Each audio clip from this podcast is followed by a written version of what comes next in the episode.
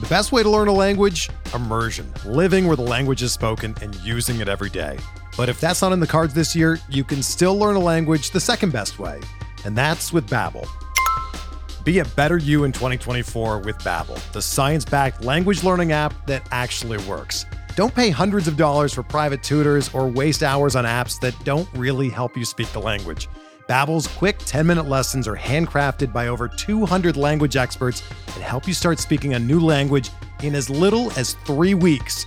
Babbel's designed by real people for real conversations, and their tips and tools are approachable, accessible, rooted in real-life situations and delivered with conversation-based teaching so you're ready to practice what you've learned in the real world. Here's a special limited time deal for our listeners. Right now, get up to 60% off your Babbel subscription at babbel.com slash bluewire. That's 60% off at babbel.com slash bluewire, spelled B-A-B-B-E-L dot com slash bluewire. Rules and restrictions apply.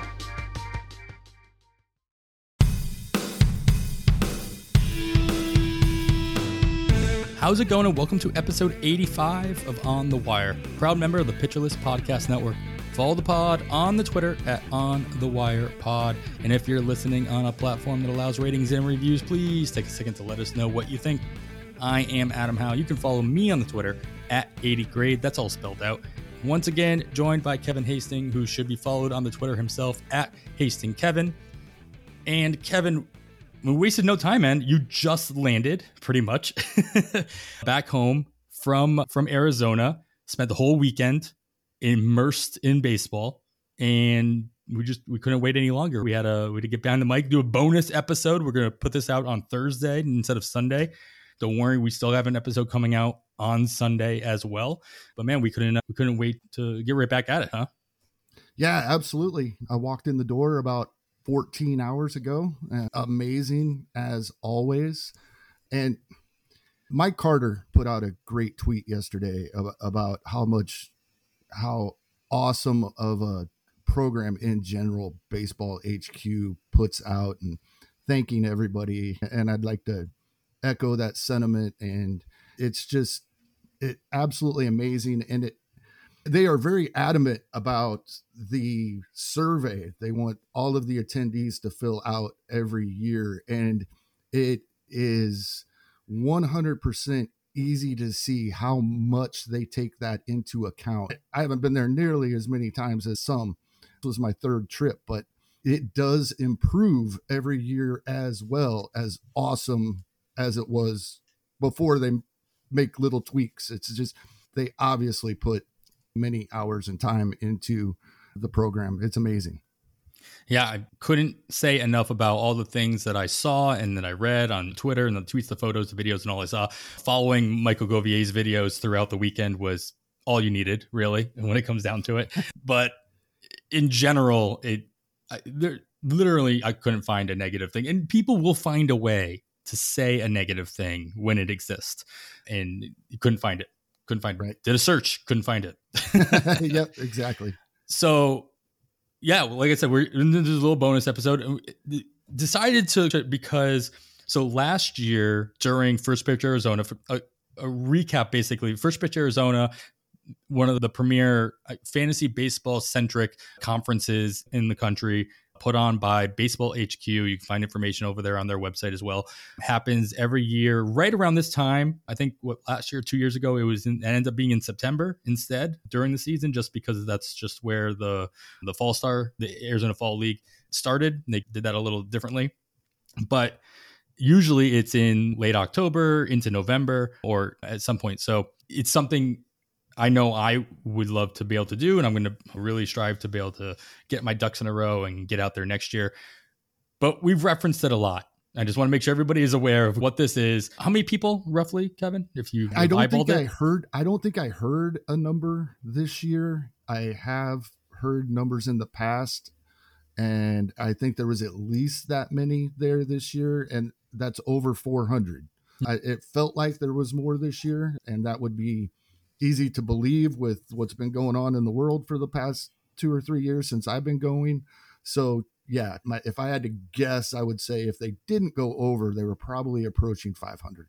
Yeah, just like any but like any other conference that you might have been on for in your line of work, it, there's panels, there's events, there's social gatherings, there's baseball. It's like I yeah, said, it's during the, the Arizona Fall games. I think we were talking about it leading up to it.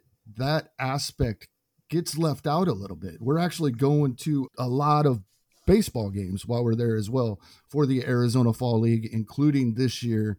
First time they've done a home run derby. That was on Saturday evening.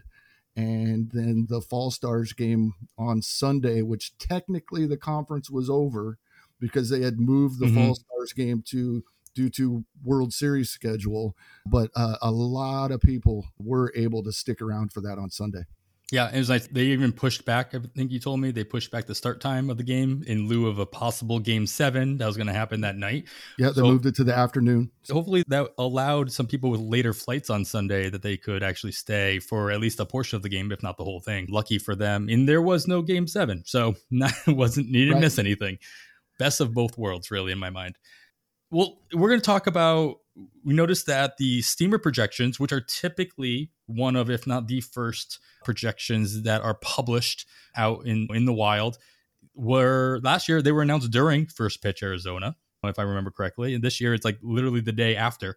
We start we started seeing them trickle into the Fangraph site on the back end. We looked this morning and we started noticing that they were on the player pages as well, along with the uh, the depth charts for playing time so we're going to we want to dive into those a little bit let's talk about some players that kind of stood out especially in comparison to other players expect when we're looking at this early adp that we have on the nfbc like I said, mostly draft champions style league. So those 15 teamers draft and holds. Anytime anybody says ADP at this time of year, that's all they're talking about. I just want to specify it one more time but Kevin, I want to I want to live vicariously through you a little bit more as far as your experience was that first pitch. We don't have any news to uh, go over, so let's utilize this section of the pod.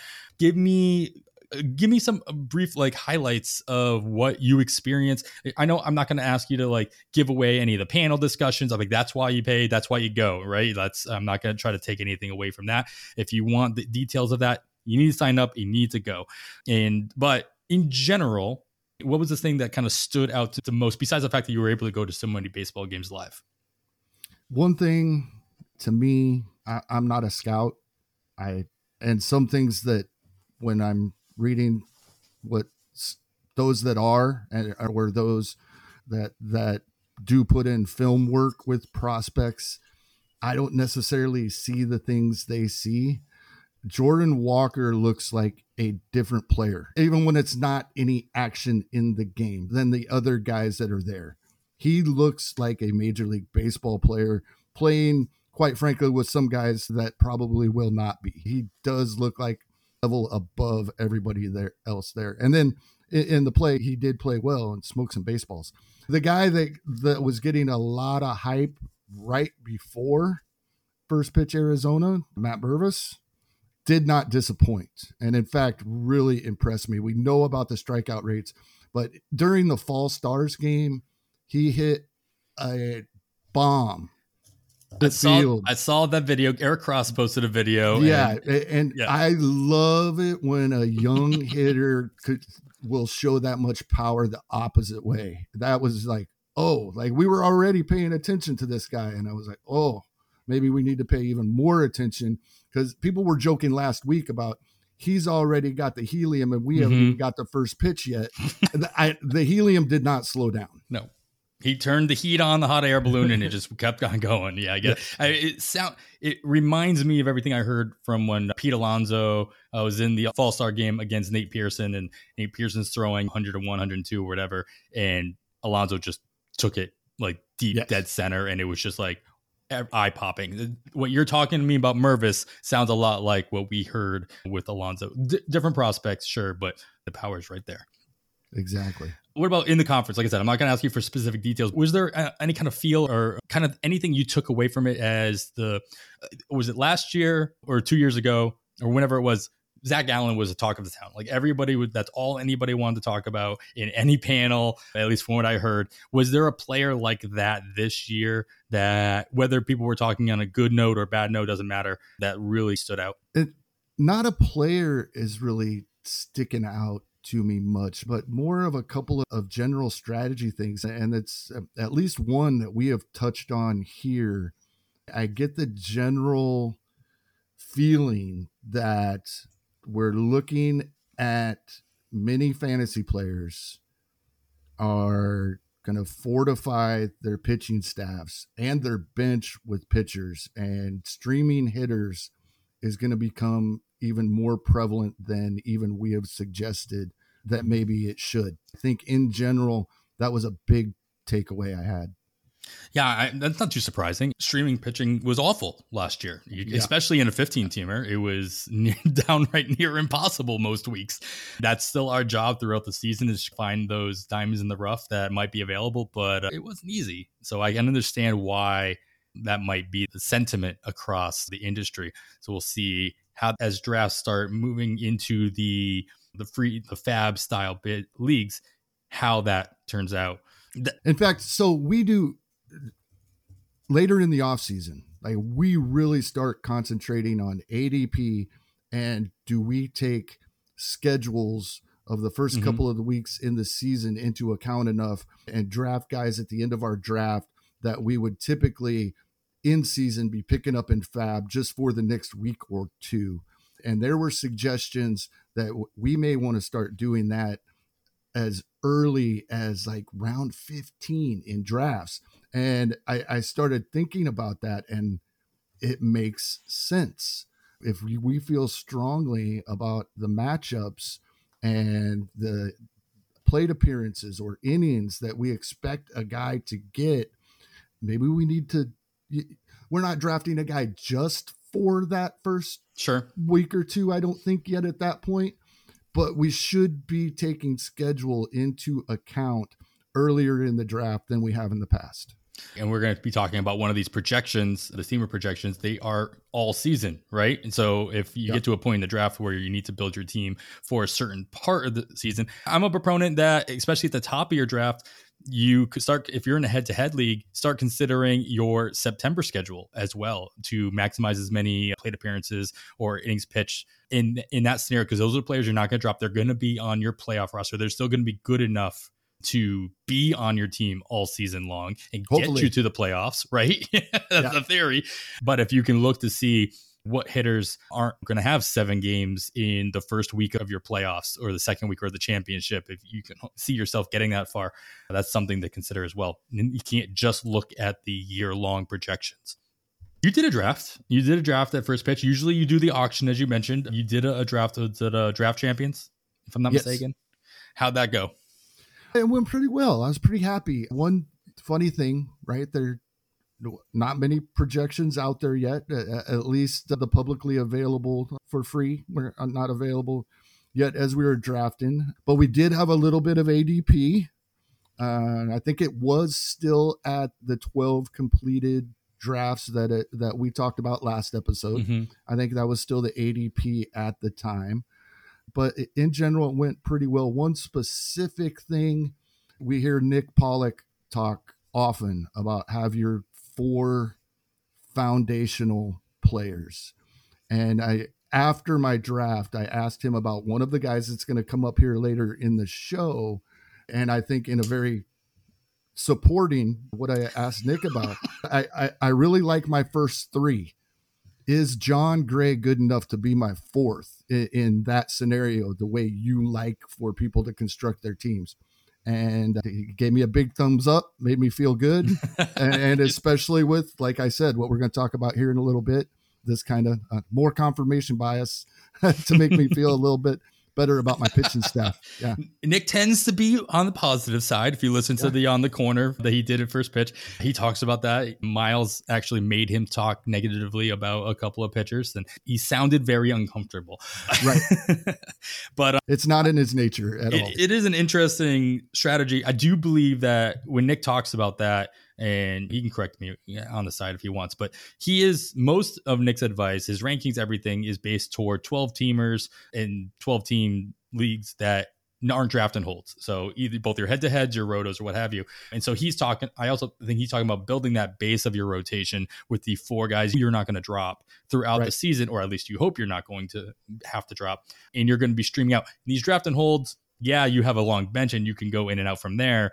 But I don't know. I think you need more than four in a draft and hold scenario where you're really basing most of your season on how many innings you're going to get out of these stronger pitchers in your and that's part of it too. If he would be happy with those four in a 12 team mm. fab league then that to me okay this is a good start in a 15 oh absolutely for my draft and hold. Yeah especially a 15 teamer yeah. All right, man. That all sounds amazing. I can't wait to go next year and hear this Kevin's unofficial review of First Pitch Arizona. And uh, one one more thing before we get away from this, and I, I think part of it was it was my third time there, of course. Part of it, like I said, I think there were a few more people there but you never hear anything bad from anybody about the people you meet, the people you hang out with, the conversations that take place outside of the meetings at the games, in the hallways, at the poker table, sitting out at the pool, even though it was not warm enough in Arizona this year to get in the pool. I think I got better um, weather um, in Indianapolis than I, I guess hearing you guys con- getting. Yes, people come in from your part of the country, the Northeast. It's warmer at home, but I, there was even more of that this year for me. I spent a lot of time with people I had never met before. It's amazing. I feel like I came away with more real life friends than I had when I arrived. It's so awesome. Nice. That is that's what you go for, right? And we all live in our little internet bubbles and whatnot to be able to like spend some time, especially after the last couple years that we've had. That's kind of stopped us from doing it as much as probably some of us would like. It's just nice to be able to do that. Whether you did it by yourself you did it with your family or you did it with your with friends in maybe you're lucky enough you have some people in the industry that you see on a regular basis and you're able to go as a big group. It's just amazing to be able to hear that everybody's so welcoming and everybody's so happy to see everybody that they either listen to their podcasts or read their work or they talk to them in chats or whatever it is. And so may or may not have volunteered you for future podcasts with other people, but I don't think you'll have an issue with that. You like me, you you don't need an excuse to talk baseball. No, that's absolutely fine. this is the first I'm hearing about it, though. I'm just going to say that. you did it. So you did a draft. Last I'm going to say before we move on, just as a reminder, everybody listening, you did this draft champions draft in Arizona. It's not the only drafts that's happening early on. We are still accepting pre registrations for our on the wire listener leagues. We've had a, a very um, we've had a lot of people register, which has been awesome. It's amazing. We are on track to having possibly double the amount of drafts that we did last year. We had five last year. So we are on track to maybe hitting 10. That's our new goal. And it's not going to be difficult based on the the reception it's gotten so far. So if you haven't registered yet, we haven't started yet. We're going to do the first draft this month as soon as the NFBC switches over. They're still technically the site's still in 2022 mode. That happened overnight. Your site, leagues, your 2022 leagues are gone. Gone. All right. Yeah. You should probably look this stuff up before I start blabbing. they just switched over. So as soon I, I think Derek is off until Thursday. I saw him tweet that yeah. out that Derek. Yeah who puts our leagues together. He is off until Thursday. Derek, if you're listening, please reach out to me as soon as you are you are ready to go. But we will be getting that set up as soon as possible. There are, I think, two or three more openings in this first draft. As soon as the league fills, we will get it activated and we're gonna we're gonna draft. It's gonna be two hour two hour uh, draft timer with a normal 12 teamer fab league $1,000 fab, all the normal NFBC platform rules and regulations as far as roster construction goes, position eligibility, all that. And every single league we do is on the NFBC. So there will be an overall component. It's for fun, it's for bragging rights. There's no monetary, but there is monetary compensation for the top three winners of each league. So it is a $50 buy-in plus whatever minimal fees there are with the NFBC for processing and stuff like that. It ends up being like 52 and change or 53 or something like that. And the top three will get paid out. We'll see what that is. In my, I'm sure it's not going to be different, but I think it was 400, 150, 50, if I'm not mistaken. Yeah, something or, or, like that. No, it was 100 for second place because I got second place in a couple of them.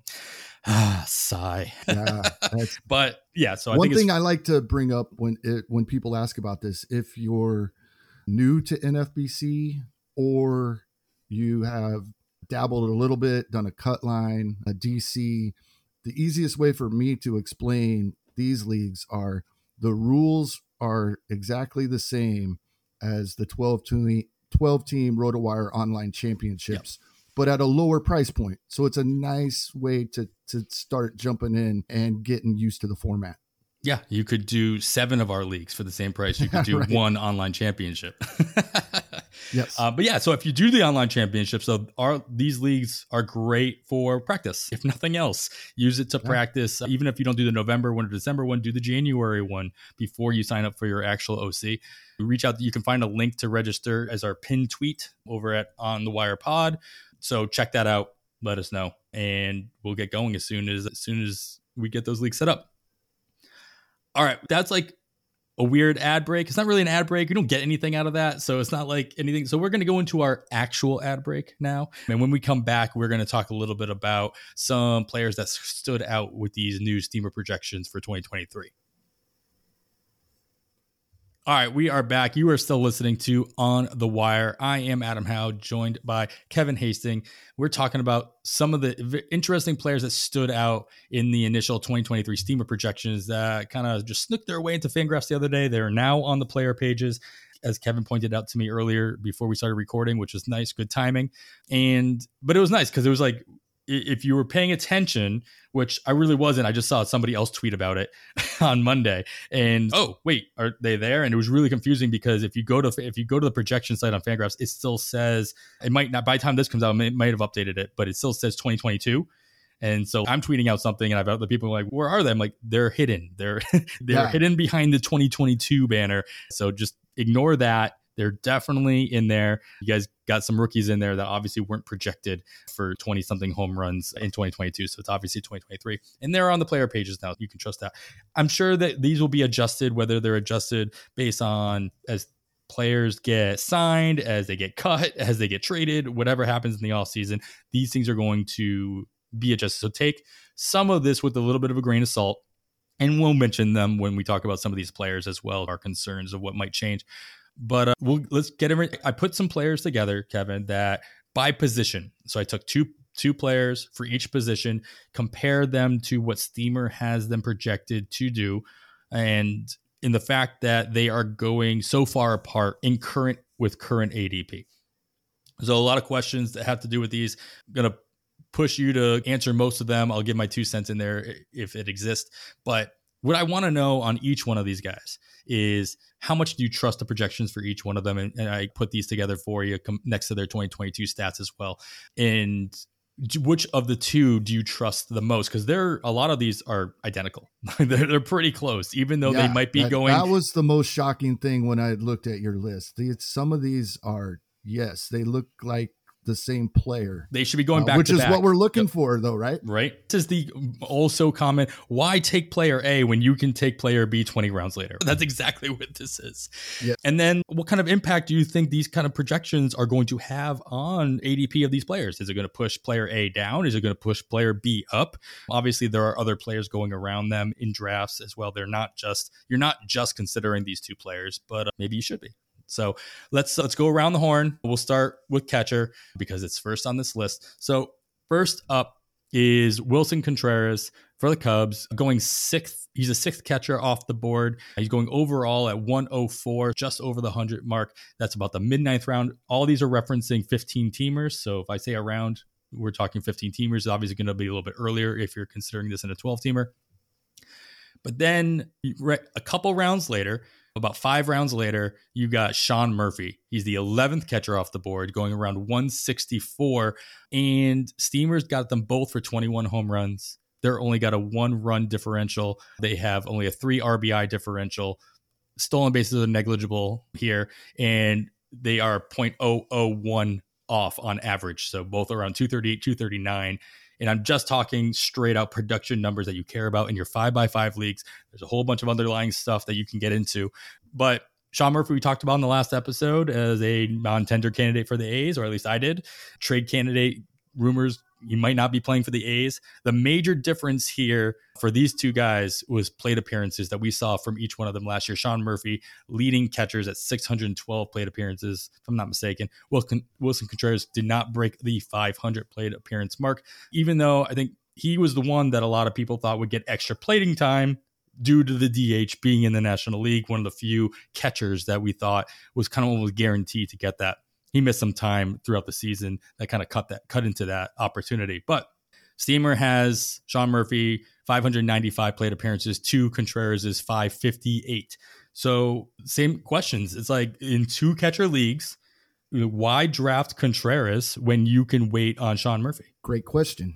Uh, a lot of this will have to do. We expect both of these guys to be with a new team and I, the projections will adjust when that happens. But for right now, yeah, great question. And I think the answer is you do wait and try to get Sean Murphy in this instance. It's the thing, as you mentioned, the plate appearance drop or negative compared to Sean Murphy for Willson Contreras. It wasn't the way he was used by the Cubs. It was, was he missed a little bit of time or I think it would have been closer as we anticipated going into 2022. Yeah, I think one thing we, Sean Murphy, almost definitely is going to be in a better ballpark. And he is 100% going to be in a better lineup, right? So I, I think that even adds to this as much as I'm trust the projections, don't adjust them. That's probably accounted for. It just gives me more confidence in buying that the projections at least at this point, this one projection system. That's the other thing as we start seeing more and oh, more sure. come out Absolutely. and compare them. And then, of course, we see Ariel Cohen's ATC combine them all together in February. That's amazing. But for right now, what we're looking at, I 100% buy the take Sean Murphy four or five rounds later. Yeah, I don't, and I don't think that's going to hold. I don't think that's going to hold, especially with the stipulation that we all believe Sean Murphy's going to be going to be traded or non-tendered or what, not going to be with Oakland anymore. But with that being said, I do believe that him being in Oakland is baked into these current projections. As if you go to the, the actual projection page, he's Oakland is the team listed next to Sean Murphy, whereas Willson Contreras doesn't have a team. And so there's going to be that option for adjustment on these projections based on where Sean Murphy goes.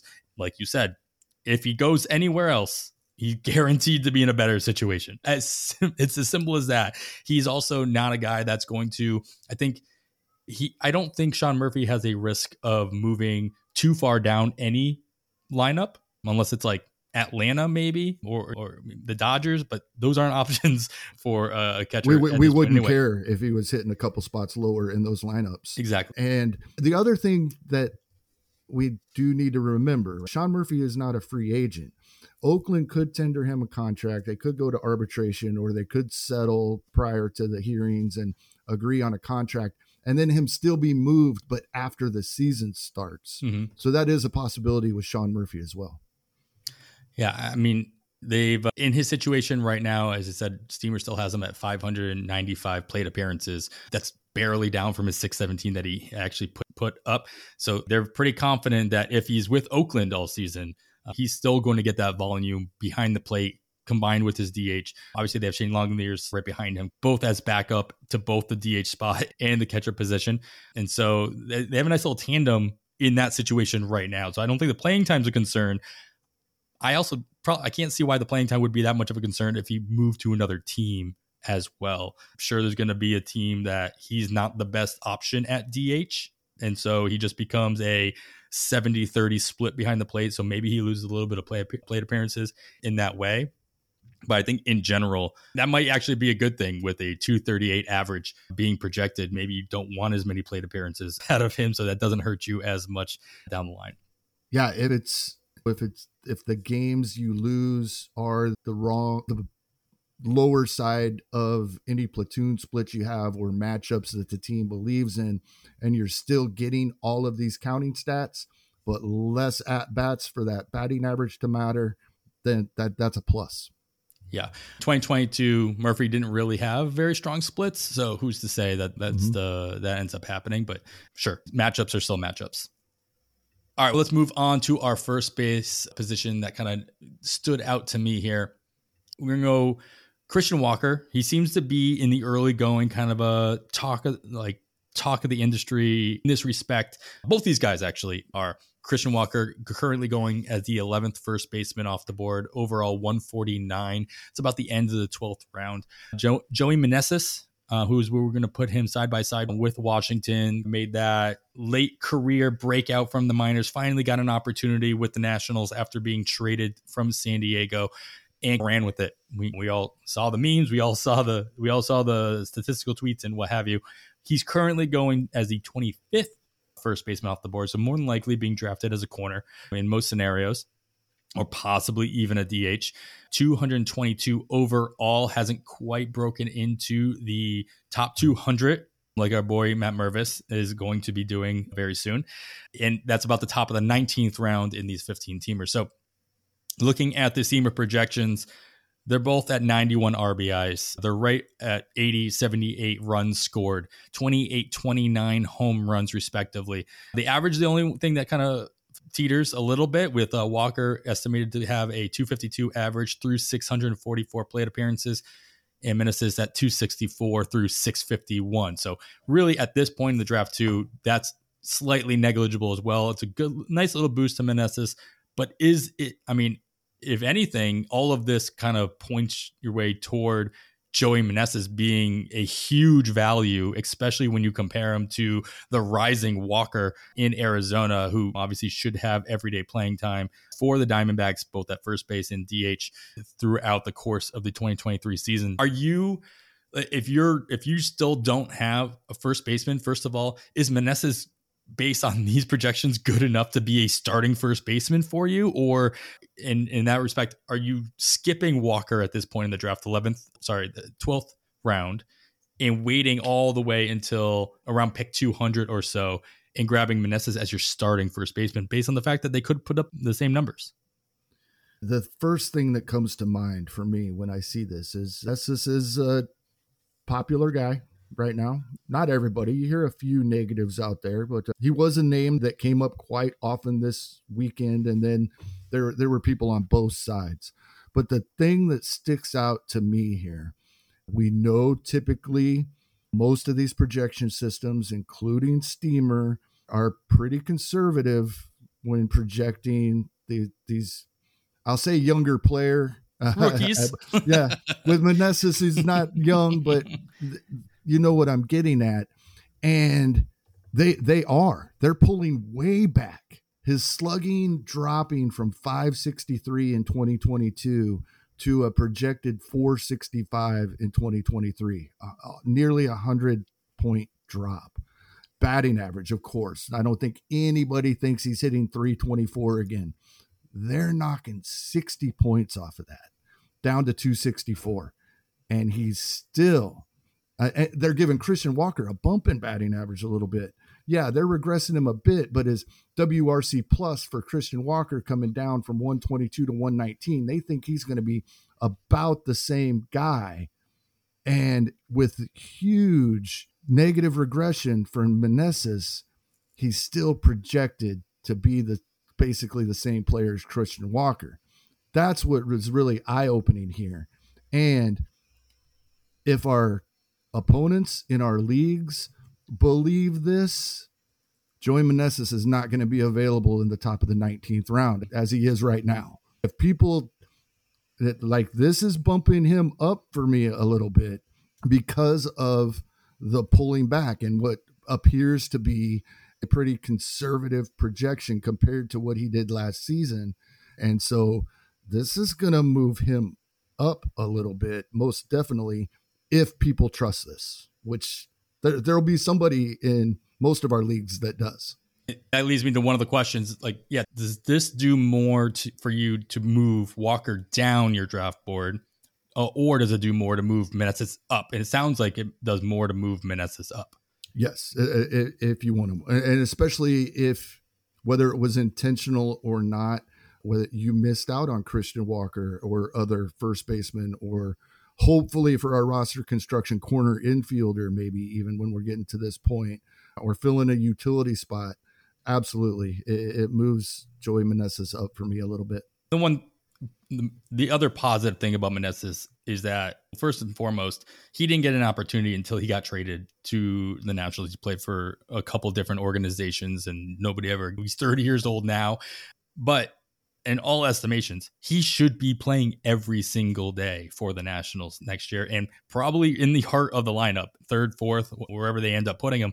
And regardless of how bad the overall lineup will be, there's still value and there's still top 200 pick value in anybody who has the kind of power that he's shown in in the heart of a lineup and you have they've already come out the nationals have already come out and said that victor robles cj abrams will be playing will be everyday players for them next year so if you have these guys who can find a way to set the table and get on base. And Meneses can take advantage of that. He, he very well can hit that 91 RBI mark that Steamer has put put forth for him with a 115 WRC plus. So an above average hitter overall after pick 200 is not something that typically st- stays around to your point. All right, let's move on to second base. Then one guy that's coming back from pretty much not playing at all for the most part last year is Ozzie Albies. He is currently the second baseman going off the board at overall pick 42. That is about the top of the fourth round. I want to compare him to somebody who's going to lose. He had dual eligibility. He's going to lose shortstop eligibility, and he'll be second base only, as well as Gleyber Torres of the Yankees. He's currently the eighth second baseman going off the board at pick 129, mid 11th round in 15 teamers. But Steamer thinks they're going to be pretty similar, despite the seven round difference in draft. Whether you believe in whether you believe Gleyber is going to be a starter slash everyday player for the Yankees. I think that probably plays a part in what you believe these these rankings or these projections hold. But we got 20 to 23 home runs, 69 to 74 run scores, 73 to 80 RBIs. And I want to specify all of the higher numbers are going to Gleyber Torres in, in, these scenarios. And so they have the same amount of stolen bases at 13, 259 average for Albies and 262 average for. And Gleyber with a good 40, 47 more plate appearances estimated. So Steamer thinks Gleyber is going to be an everyday player. That is unless Yankee fans have their way and they can find a way to trade him and a bag of balls for the best players in baseball, which seems to be Gleyber Torres is the new Clint Frazier in that regard, or may, maybe he's the new Andujar. I'm not sure. Torres uh, for Ohtani, straight up. Yeah, straight up. Who says no? Who says no? I don't know. Depends who you ask. But these are second. This is the second. This is the apples to apples. Second base to second base. Does Albies have enough risk where you're skipping over him here. Second base is not a deep position. As if you listen pretty much any podcast so far, and it's not going to be not going to go away anytime soon. Second base is not deep. Do you, uh, if your plan is to shore up that position, are you do you feel confident enough in these projections of Gleyber Torres to skip over somebody like Ozzie Albies and get this better production? What was that? What did I say? Seven rounds later. Yeah, and it this is the point here it is more than specifically between these two players the answer by the way is yes. If we're trusting projections which i'm really trying to do more and more each season improve on that uh, absolutely the answer is yes.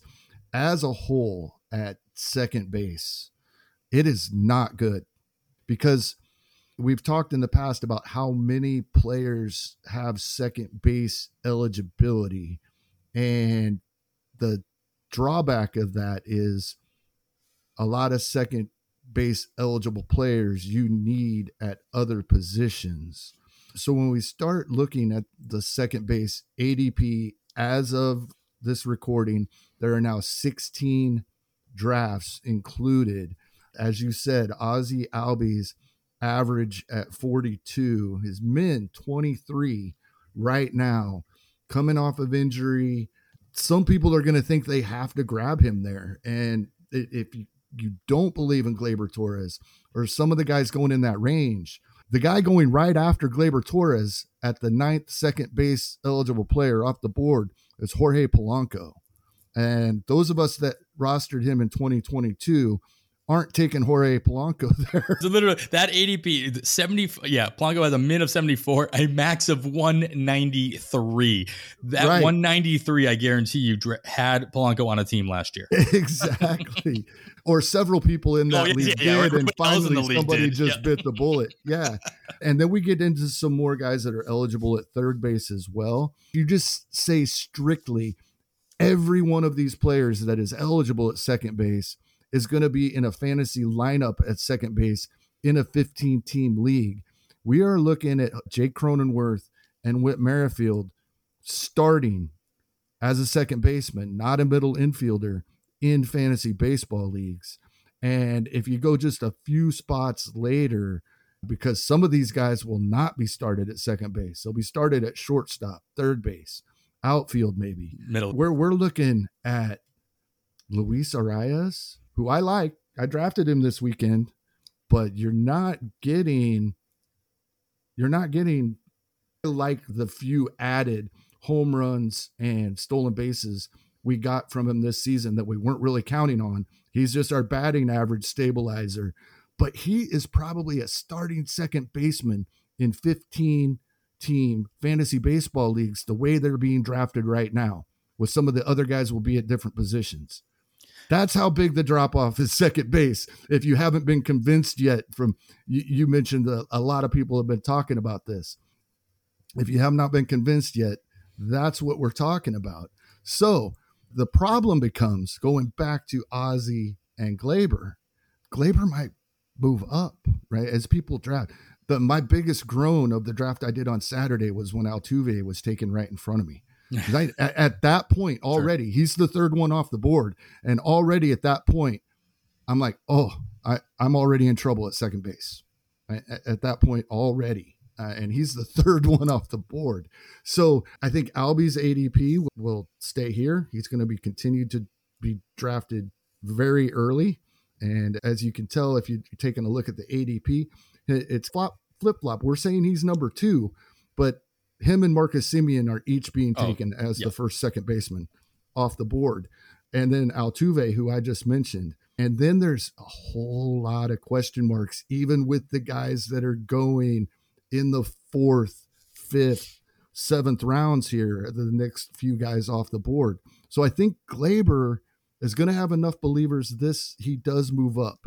But back once again to just point blank answer your question if I'm sure that I am going to do what I need to do and maybe bump him up a couple of spots to be able to get him, yeah, trusting the projections here. And I'd rather spend a third, second, third round pick on my maybe my SP1, maybe a guy, um, uh, one of the bigger power bats that falls because he's not running and, and grab Gleyber later. I'm going to push back a little bit on something you said just a little while ago about these players that are getting, they have only second base eligibility now right? You have a lot of players on the NFBC platform that lost their second eligibility. So you have Marcus Semien, who's no longer a shortstop. Jazz Chisholm's no longer a shortstop. Trevor Story is no longer a shortstop. That Gleyber Torres no longer a shortstop. Polanco lost shortstop eligibility. Brandon Lowe lost his outfield eligibility. Muncy still has third base, but he lost his first base eligibility on some platforms. Josh Rojas, I think, had outfield eligibility. So if anything, a lot of these players, op- their option to draft them and put them somewhere else has gone away. That's um, true for a lot of these guys. So yeah. I think a lot of these situations where you would have seen in the past somebody pick or push Jazz up a little bit because you he knew I have flexibility now to put Jazz either at shortstop or at second base. Same thing with pretty much all the guys I just listed. That kind of goes away in in the draft room now. So if you have a second baseman, and since shortstop is so deep of a position and has been for the last couple of years really. I think a good majority of teams are going to have shortstops penciled in as their middle infield position. So i think the second baseman's in there. I what i'm trying to say is i don't think is going to move up per se based on the fact that there's not going to be a lot of people who are stretching to get two second basemen in the first first 150 picks of a draft. They're going to be focusing on other positions that they need to uh, a little bit more. And uh, I'm sure there's going to be somebody who thinks that they're just trying to dilute the draft pool for other teams by grabbing maybe a, a back-to-back Trevor Story and a Tommy Edman. And there's your second, there's your shortstop eligibility. But most of these guys, except for Edman, the top 10 that are going are second base only eligibility. But I can't see myself if I drafted Jose Altuve early on in the draft – being like, "Ooh, I can't wait to get Gleyber Torres later on," and then be stuck with two second basemen. Something specifically would have had to have happened in my draft to have him land in my lap and do that. Do you think that could? What's your take on that assessment? No, I agree. I think there, as you said, there are a large number of players that the eligibility they retained is second base. I wish I could remember the exact numbers. Last season, it was I want to say over 50 players taken in the top 500. I think it was 54 or 55 players in the top 500 were eligible at second base. If that was correct, and I think it was, I wish I would have looked this up beforehand if I'd have realized we were coming this way. It's 47 now.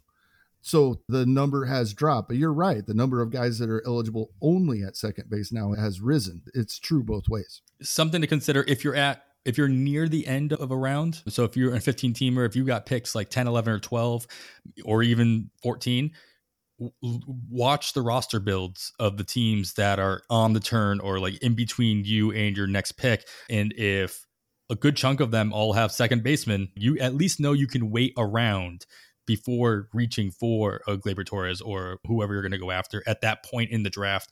But if there, if it gets to a point where there's only a handful of second basemen that you trust still on the board, and they all have an opening at the position, you might have to jump up around, even if it's only five or six picks you still have to reach for that there. And you could start a run and then you could just let the rest of the turn pick up the rest of the second baseman in that little bubble. And then you'll have your pick of the litter on who you want to fill your next position. So a lot of strategy involved there as far as knowing what your opponents are doing in the moment and how you can take advantage of that, especially in a slow draft where you have a little bit more time to analyze those things. All right, let's move over to third base. A lot of talk about third base drops off quickly as well. One of the everybody's favorite, the, like the like push up the rookies. It's more exciting. Gunnar Henderson, he's no exception. He is going as the eighth overall third baseman going off the board at overall nine pick 97, so just inside the top 100 currently. That is about the top of the ninth round. Now, if we go a little further down, nine rounds further down, we have somebody that at one point kind of was everybody's not sleeper, but people were really talking highly of him and then just stopped. And that's Ryan McMahon of Colorado. And I know how you feel about Colorado hitters, but we'll talk about it anyway. He is going as the 19th third baseman. So, more than likely, he is going to be drafted as someone's corner. Possibly somebody waits a little bit longer and grabs him as a starting third baseman. But at pick 210 overall, he's going in the top of the 18th round. But you know what? I know, like you mentioned with with Meneses, these younger players, guys who are younger than 30 years old, uh, usually are brought down a little bit on these initial projections, especially with Steamer. At least that's the the association that they have. Their projections right now their plate appearances are close to identical, just right around 600 plate appearances each. Both of them getting 22 home runs. Gunnar at 76 runs scored to McMahon 72, 78 RBIs for Henderson, 75 for McMahon. 10 bases for Henderson and seven for McMahon. So McMahon can still chip in his fair share. Averages are pretty much even right hovering right around 250.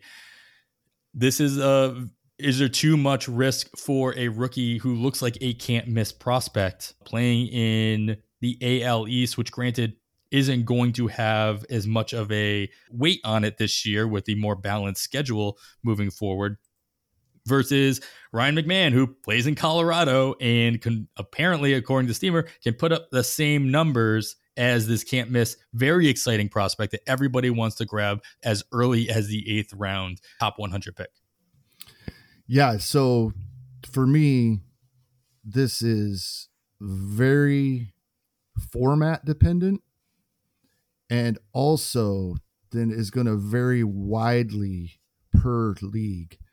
For somebody going as high as he is in a draft, Gunnar Henderson's min and max pick spread a long ways apart. His max is over double of what his min is. So he's gone as early as the end of the fourth round at pick 59, end of a 15 team board. He's also went in the 10th round. That's a huge gap, right? so like, very league dependent here. I, I don't think I have the confidence. I know I don't have the confidence in a rookie to make this move at the end of the fourth round. If he's still there in the 10th round, like he has been in a league, completely different story. And then when I say format dependent, as you mentioned, it's the Rockies, right? I am not touching Ryan McMahon no matter how far he falls. Literally, I will say that he will go undrafted in a league if I if it's up to me to draft him and it's weekly lineups because the home and away splits with Coors Field is so dramatic. We know that. And we know we talked about it last season how the schedule, at least for the last two thirds of the season, was very favorable. We knew how, we knew when to have him in the lineup, when not to. Now, if you're in an NFBC format, when you look at the schedule for this upcoming 2023, for it's not favorable for the weekly lineups until very late in the season. So for those in trade leagues, I think a lot of these Rockies are going to be trade targets at the deadline. I believe you get full Coors weeks 3 of the last 5 weeks of the season. That'll be playoff time and head-to-head leagues. That'll be uh, 60% of their games are at home for roto leagues and you can bench them two full weeks, play them three full weeks. That's great but not until mid August does that come around. They don't have their first week of all home games till like week nine. So, in weekly leagues, like I said, not touching him other than if I could trade for him late.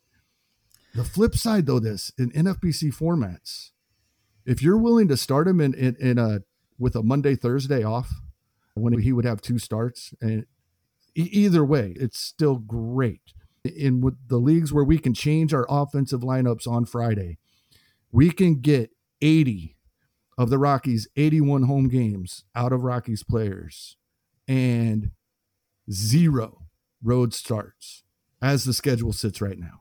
So you still get 78 of them even if you don't use them that first half Monday through Thursday to start week.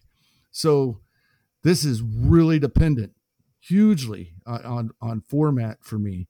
So in FBC formats, yeah, I think Ryan McMahon is a player. Now, but you have to remember, you have to have his replacement on your yeah. roster for those weeks, gonna, uh, unless you're confident you can stream it. I definitely want him on my bench when they're playing on the road each and every single time. Ballpark doesn't matter. It's about ball movement. I don't care they're playing in Cincinnati. I still don't want him in my lineup. And then, like I said, with Gunnar Henderson, the difference in min and max picks is so drastic here. It depends a lot in uh, league. In general, this does give me interest in Ryan McMahon in those leagues where I don't have to have him in my lineup all the time. That this looks absolutely wonderful. Get, getting him in, in the 18th round uh, or so. That that's really nice but it's got to be a format and a situation I'm prepared for to know I'm making these moves every week for the most part throughout right. the season. One half he's playing, the other half he's not. How much time do you want to put into maintaining your team? That that's what it comes down. One of oh, those absolutely. situations. Besides the fact that he's you don't want him in your lineup when he's outside of course, you got to also keep in mind that Ryan McMahon ultimately is a platoon player. He's got yes. the strong side. He's not batting. Go look at his game logs. He did not play against most lefties, at least in the second half of the season, and for good reason. I think 228 was his batting average against lefties last year. And so th- that's not something like in those scenarios that you're talking about, even if he has those two games in Coors, if he's facing, he, there's no guarantee he plays both those games if there's a if lefty. The Dodgers the are in town. He's probably not playing until exactly. Friday. exactly. Uh, we don't know what the rotation looks like in LA next year, but uh, they could go righty heavy next year. We'll see. Um, yeah, McMahon's somebody that you're not drafting as your starting third baseman. So th- this is not an apples to apples. You are drafting Gunnar Henderson as your starting third baseman if you're picking him where he's going in that top 100 picks. Unless you went really heavy and you picked a Machado in the first round, but you really want to get Gunnar Henderson, he's your corner.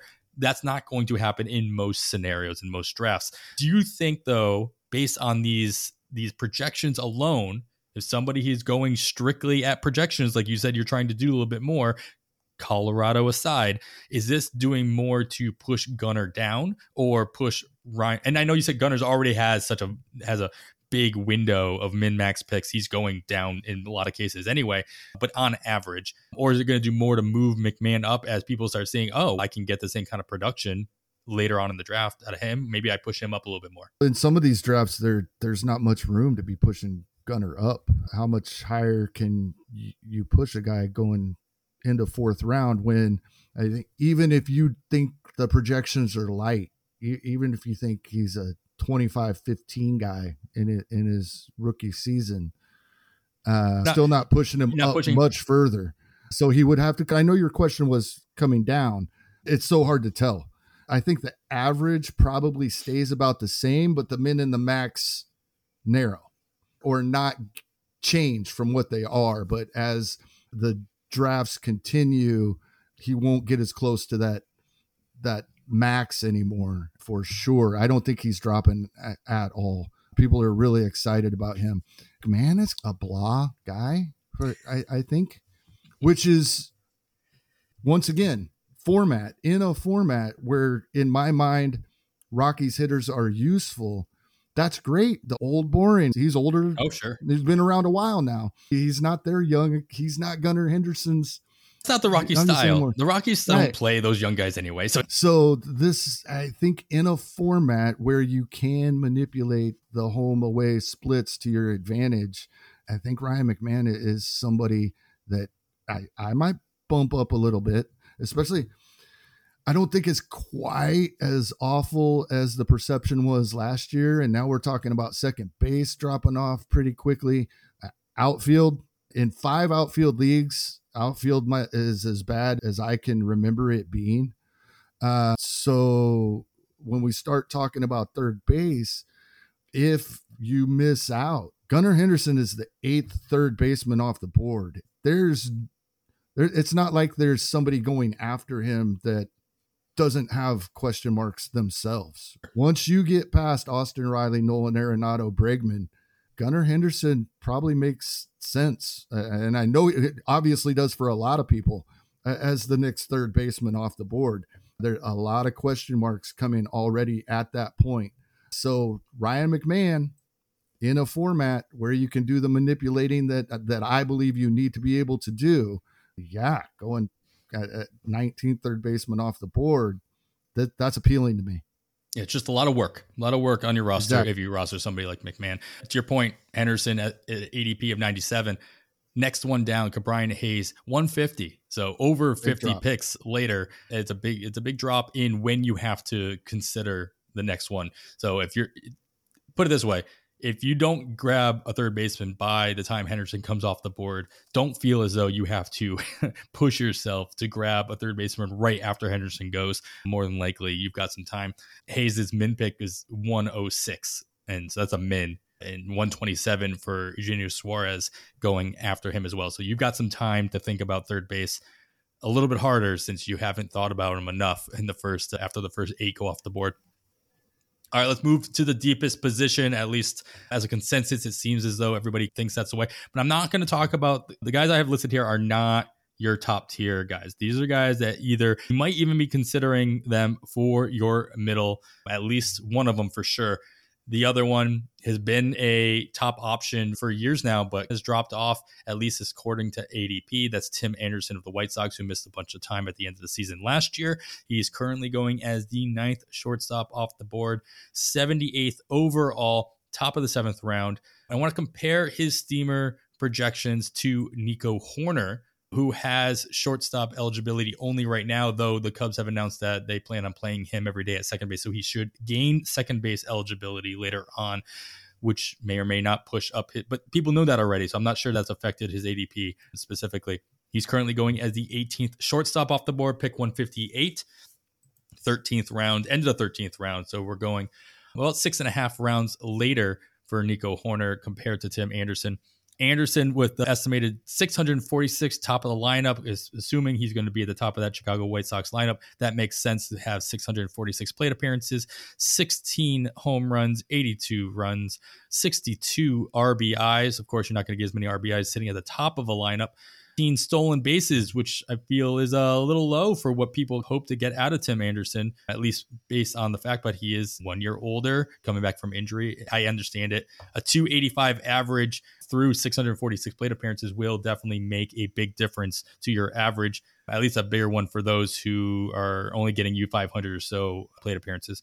Nico Hoerner, in comparison, only 616, so still over the 600 plate appearance mark, just 12 home runs. 75 runs, 59 RBI. So those counting stats are pretty close in line, just a shy lower for Nico with the Cubs, but 18 stolen bases. And that's probably what you're drafting Nico for at this point in a draft. And the fact that you can get the same amount, according to Steamer, the same amount of stolen bases out of uh, Go this later in the draft without hurting your average. He's estimated to have a 280 average, and which is right in line with what he ended up hitting last year at 281 through 517 plate appearances. Maybe this isn't apples to apples. Again, Tim Anderson may be your starting shortstop if you are drafting him. You could very easily draft both of these guys have nico being in your middle or on your bench in your uh, on your ut spot if you're looking for that extra speed but are you seeing the production out of Tim Anderson as well? This isn't Tim Anderson who I I thought I was going to be getting in the past. There's no point in grabbing him here. I can just wait and grab Nico Hoerner later and get close to, if not very similar production. Yeah, I, so when we talk about trusting projections, the the number one caveat that we typically bring up is unless you have a, a really good reason to adjust the playing time. Do is there anybody that really thinks Tim Anderson's going to get anywhere close to 646 plate appearances? He's I at think, the top of the lineup all year long. sure. Right. But d- does anybody think that's going to happen? He's going to be at the top of the lineup, but I don't think I don't think any of us believe he's going to get the number of games to get there. And this is one of those situations I'll be curious to see when I do put a number on this for plate appearances, diving in, when we, we start looking at Derek Rhodes stuff and some of the other guys and start saying, okay, with this injury history, I mean, there, there's a, a lot more information out there, thanks to Derek and others, about what we can expect for playing time going forward. I'm not so sure when I make those adjustments, Nico Hoerner doesn't come out ahead of Tim Anderson straight up without the round difference. And I also like that the power categories here, the improvement over last season is very modest in the projections. And I'm not going to account for more, but for a 24 going into age 25 season, it wouldn't surprise us to see a little bit bigger bump. So 100%. Now, maybe, um, as you mentioned, I'd feel much better if Nico Hoerner is my middle but in, in a lot of leagues, he, he's going to be drafted as someone starting shortstop, I believe, here, just due to the speed, right? He was one of the names that came up pretty early in the draft on Saturday because the speed was disappearing, as we see all the time. He's also one of those mid-range guys that that I'm in agreement with those believe these are the guys that are going to take advantage of the rules changes. So I don't know if these this ADP stays. But as long as it's anywhere close to this, 10 times out of 10, I'd rather have Nico Hoerner than Tim Anderson. What's nice about the Steamer projections is they also come along with the Steamer 600 projections. Yes. So you can take you could like you were saying if you were to adjust the playing time how does that adjust the counting stats and all that they do that in a rough way with the 600s so as i mentioned their actual projections are at 646 and i think 617 for nico 646 for tim anderson If we don't expect Anderson to do that, you can at least knock him down to 600 by looking at the projections. And if you do that, if they're on the same playing field as far as playing time goes, Nico definitely comes out ahead. Maybe a couple more home runs for Tim Anderson, 15 versus 11. But now all of a sudden, Nico Hoerner is stealing more bases than Tim Anderson. He's scoring the same amount of runs as Tim Anderson. Sorry, he's knocking in as many runs as Tim Anderson. He's still scoring less because maybe he's not at the top of the lineup for the Cubs, as opposed to Tim Anderson is at the top of the lineup for the White Sox across Chicago.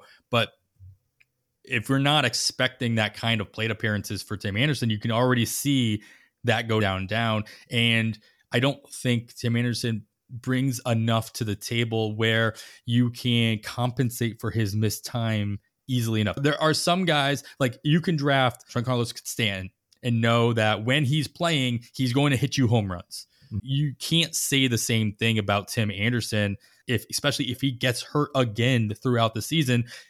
Who's to say when he does come back, he's still going to steal bases? You, you yeah. don't know that. He's the type of player he, he's going to want to, I'm sure, but whether or not that'll be advised, I think is is the big question mark. And it, and it wasn't as bad as with his teammate Luis Robert, like we were talking last week with Carlos. But there was plenty of times Tim Anderson was not on the IL, but he also was not in the lineup. That was the worst.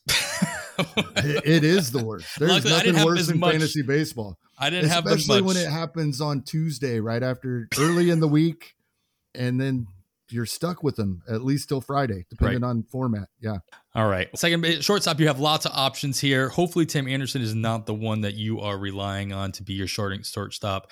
And at that point, in the top 100, I better, like I said last week, I want to be very confident about whoever my number one is at every position. Tim Anderson is not somebody I feel confident as my number one, and I'm not. I'm probably not drafting my middle infielder in the top 100 personally. All right, let's move to outfield. As you said, it's as scarce as you've ever seen it. We've got one very exciting name that everybody's pushing up. I call him like the Bobby Witt of this year just because he's barely played. It's a little different. Bobby Witt didn't play at all last year. He was still getting pushed up into the sixth, seventh round. Corbin Carroll did play a little bit last year. He played just enough to retain his rookie eligibility, just like Gunnar Henderson did. And so he should be playing from the jump so that Arizona can try to get that compensation for rookie of the year. That's if he produces the way Steamer thinks he's going to produce. I don't think he's going to give Arizona the co- compensation that they're hoping for with a 524 plate appearances, 18 home runs, 61 runs, and 61 RBIs. 15 stolen bases is nice, sure, but it all comes with a 242 average. Now, this is one of the bigger jumps that I've made here. And you say what you want about it. I just, the numbers were way too similar not to utilize this. Jake Fraley, okay, now in Cincinnati, which is nice. 495 plate appearances, so only about 30 less plate appearances than Carroll. 19 home runs, 59 runs, 60 RBI, so right in line with Carroll. Only nine stolen bases, still the difference of six at that point in the draft, whoop de doo, and a 236 average in less plate appearances. He is going in the mid of the 26th round. That is overall 313, the 76th over outfielder off the board, compared to Carroll being the 17th going at pick 66 overall. So we are talking a 20 round difference. This is literally the why pick Corbin Carroll in the sixth round when you can wait 20 rounds later and pick Jake Fraley. So tell me, Kevin, why should I not do that? Yeah, this is such a large gap. I don't think the conversation is here is why take Corbin Carroll when you can get Jake Fraley later. However, let's be responsible uh, right, but, this. but the point is still similar. One, definitely in, in our five outfield leagues, and, and, even in the three outfield leagues, we need more outfielders, right? Where this isn't catcher, where it's uh, that's typically their only spot, other than a couple of players, and that there's a select few. But when you start adding that we need multiple of these guys, it kind of alters it a little bit. The point remains the same. And I think Fraley is obviously a nice value at the moment. He went pretty quite a bit earlier than this in my draft Saturday. Like I said, the speed started disappearing, the outfielders started disappearing. We only drafted 23 rounds, and he was drafted way before we're done. So he didn't make it till the mid 26th. But I think, yeah, the point remains the same. We're looking some here. I think those drafting Corbin Carroll above his average and closer to that min feel he's going to have way more than the 15 stolen bases that he's being projected for. I think this is a case where there's going to be plenty of people that don't trust the projections in this spot. So if I am going to, and so far with Steamer, this is the case. If this is where it looks like others are projecting him for stolen bases, and he pretty much ends up out of the picture for me, unless I'm fortunate enough to have him in a keeper dynasty league. See, even if you just take the stolen bases and increase the stolen bases on this projection, okay, if that's what everybody's thinking is wrong with this particular projection, look at the re- look at everything else. How many stolen bases does he have to get to justify grabbing him where he's been where he's been going. It's not a big window of min max pick. He's going at 48 to 91. So that averages out to 66 in the 16 drafts that have completed. He's going right before Garcia, who has a slightly lower min pick as well, and he's going a couple a couple outfielders later than teammate Dalton Varsho. Like I, I'd probably rather have Varsho for the for other reasons, namely the catcher eligibility, but he's already shown the kind of the output that you're hoping to get out of Carroll.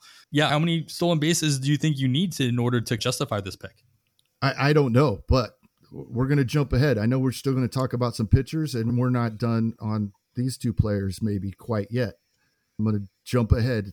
My final thoughts are going to be the middle of the episode thoughts today. like it. Don't assume what that number is. Don't just think that you can say, "Oh, it, uh, even some of the analysts that I absolutely love, I don't like it when they say, "Oh, I got to give this guy a bump a few spots." That's not what I want. The first thing I do when I choose a I do it with all projections, but definitely with the one you feel like you want to give the most credence to. You download it to a spreadsheet. You very simply change all of these to per plate appearance. You make your plate appearance changes and you see where they come out. When it doesn't have anything to do with plate appearances, if you just think in these 524 plate appearances, Corbin Carroll steals 25 bases. Change that 15 to 25, resort the total number, and see where he moves to. Don't think 25 stolen bases moves him up two rounds look and see what 10 more stolen bases moves him to. So I don't know the specific answer to your question, but this is something, this is one of my things that I am most adamant about in, in my off-season research is putting the number on it and seeing what that is. And so I haven't done this yet, maybe, but prior to uh, Sunday's episode dropping. This is something we can revisit in our next episode, and, and and I could have a more concrete answer for your question. See how many stolen bases he needs. Everything else staying the same. I guess you'd probably need to assume that would give him a few more runs scored as well, and see what that is. See where he needs to be to justify his ADP for me. Yeah, I mean, I think that's I think that's a logical explanation of how to utilize these projections, whatever one you trust the most. Like you said, you do have to be careful. We say it all the time. You can't extrapolate. Like if somebody plays, somebody does certain production in 300 plate appearances, they're not necessarily going to double that in 600 plate appearances. I think a word of caution when you are manipulating that per plate appearance number the further you get away from changing that plate appearance, the playing time, probably stretches out the reliability of the total numbers that you're seeing, especially on the counting stats. Obviously, not maybe not so much the average in the slash line, what have you, but definitely the counting stats. This is every situation, obviously, is going to be different. That being said, I'm very curious. Like, I get why people are excited for Carroll. I understand it. It's the same reason we were excited about uh, Myles Straw. We talked about it last episode. It's for the stolen bases. Carroll's a much better hitter in all accounts that Straw was, but if we are going with a more toned down expectation of a rookie in Major League Baseball, which I know last year was fun. We had a lot of really fun players break out a lot more than we normally see to the extent that we saw it between Julio Rodriguez and Adley Rutschman, even Bobby Witt. Even though Bobby Witt had a 99 WRC plus, his fantasy stats were getting him drafted in the first round this year. Michael Harris, the list goes on and on. You don't normally have a list that goes on and on with these rookies that come up. It is nice that Carroll got a, a large cup of coffee at the end of last season. That being said, if I'm drafting somebody and I'm telling myself, listen, he has to do X, Y, and Z to get the value out of this pick, then he's not the pick for me. It, I want to be able to get as much value out of every pick as I can. I'm not. Oh, that's not always going to be the case. It all depends on what how confident I am on where they're going to hit the certain projections or certain stat line that I'm expecting. But to see Carroll go above and beyond this projection that we're seeing at a steamer, and again, like you said, it's the first one. Who's to say the BAT X comes up with something different? ATC obviously is going to put them all together. I just did a quick thing here, and to to your point, are you going to expect him to do what he needs to do? His projections uh, of a 242 batting average make this okay. Bobby Witt Jr., who you brought up, right, finished as the fifth overall third baseman. Just I did it quick, so it's a lot of default. I think it's still stuck on 12 teams, but it's given us a general idea. Earned uh, about twenty dollars. And at his min 48 that's where we saw bobby witt jr going in march. He had he moved mm-hmm. up. He sure. was definitely a fourth early fourth even and sometimes late third round draft pick. So that's what we're talking about at corbin carroll's current draft position for his min i should say his min draft pick right now. And i think because of the speed component and because of the way we phrased this, this was stemming from me saying the people that like this are not going to buy that he's only going to steal 18 bases or whatever it is. So Bobby Witt Jr. was 20 30 with a similar batting average. So do you expect Corbin Carroll to do what Bobby Witt Jr. did? That's what he has to do right. to he has to be Bobby Witt in the outfield. Yep. Yep. He has to do that to justify this pick. And that's tough. Uh, what was Bobby Witt Jr., the third or fourth rookie to ever do that? So I don't know if that can be an expectation. He also has to do that. It's definitely it, a possibility, but sure. I don't know if it can be an expectation. He also has to do that not only in the outfield, but in the Arizona outfield, who they have more than enough mouths to feed at this stage. Varsho's going to be playing mostly in the outfield, going to be backup as backup at the catcher position. Alek Thomas, we saw what McCarthy did last year. They've got more mouths to feed there, and I think that is represented in the steamer projection of only 524 plate appearances. I yeah, don't think be that hesitant to bump that, and people are going to want much. to. Yeah, yeah, exactly. Oh, it's only 520 plate appearances. Obviously, he's going to if you bump it up to 600, then yeah, he'll get 20 those 20 25 stolen bases. Sure. I don't think that's a fair assessment. Now, Jake Fraley on the other end. yeah. I love me Jim Jake Fraley. I yes, I agree. I am not drafting Corbin Carroll so that I can get Jake Fraley 20 rounds later. I don't have to do that. That's ridiculous. But uh, I, the plate appearances for based on any kind of platoon that he might be put in Cincinnati is baked into that as well. And for him to be able to still put up the same numbers that they think Carroll's going to in Cincinnati, I'm on board with that. I'm like I, I love me some Jake Fraley in general, not as my outfield one, two, three, maybe my four. Maybe in this scenario, in in this market, he is an outfield four, but more than likely that going that late in drafts, and like you said, he's not actually going to go that late in drafts. If your draft is any indication, his min pick, at least on record, is still at 255, averaging it out at 313. And if you and if yours went before the 23rd before the 23rd round, he's going he's probably going to end up as a, more than a few teams third outfielder in, in, in different situations. But the fact that you can get that kind of production out of somebody that late in a draft is really nice. Yeah, this is a guy to keep an eye on in spring training for sure, or at least check on Mike Curlin's lineup watch in spring training. He spent a lot of time in the cleanup spot earlier in the season, but still second half he spent quite a bit of time leading off that's going to matter, even though they're both top half of the lineup, because I think most people, when drafting Fraley, are counting on a few of those stolen bases. At this point, it, he's a, a very affordable power speed combo guy, and I think that lineup position could affect which one we think he'll get more of, or will be adjusted a little more. Trying to get through what ails him at this point. Batting mostly in the four spot, as you mentioned. He had a couple of stints at the end of the year in the two hole for Cincinnati after moving over there. But if he can find a way to be an everyday player in Cincinnati, I do like where he's going. All right, we do have some pitchers to talk about. I do think that Kevin, we should uh, we should hold off on that. We should we should hold that to maybe the Sunday. Maybe we'll push that into next week as well as we can dive a little bit more into the these projections. I think we talked about quite a few nice little hitters. So I know we mentioned you, you don't want to double the hour and a half we're already at here on this podcast. I don't mind, but this is a good opportunity to extend our episode numbers so that we can get to 100 that much faster. I love uh, it. All right, I think that's going to do it. Kevin already gave his mid-episode uh, thoughts. Well, it ended will. up being final thoughts. That's great. It worked yeah, out. There you go. Ended up just as we planned it. All right, we'll have another episode coming out on Sunday as we tend to do.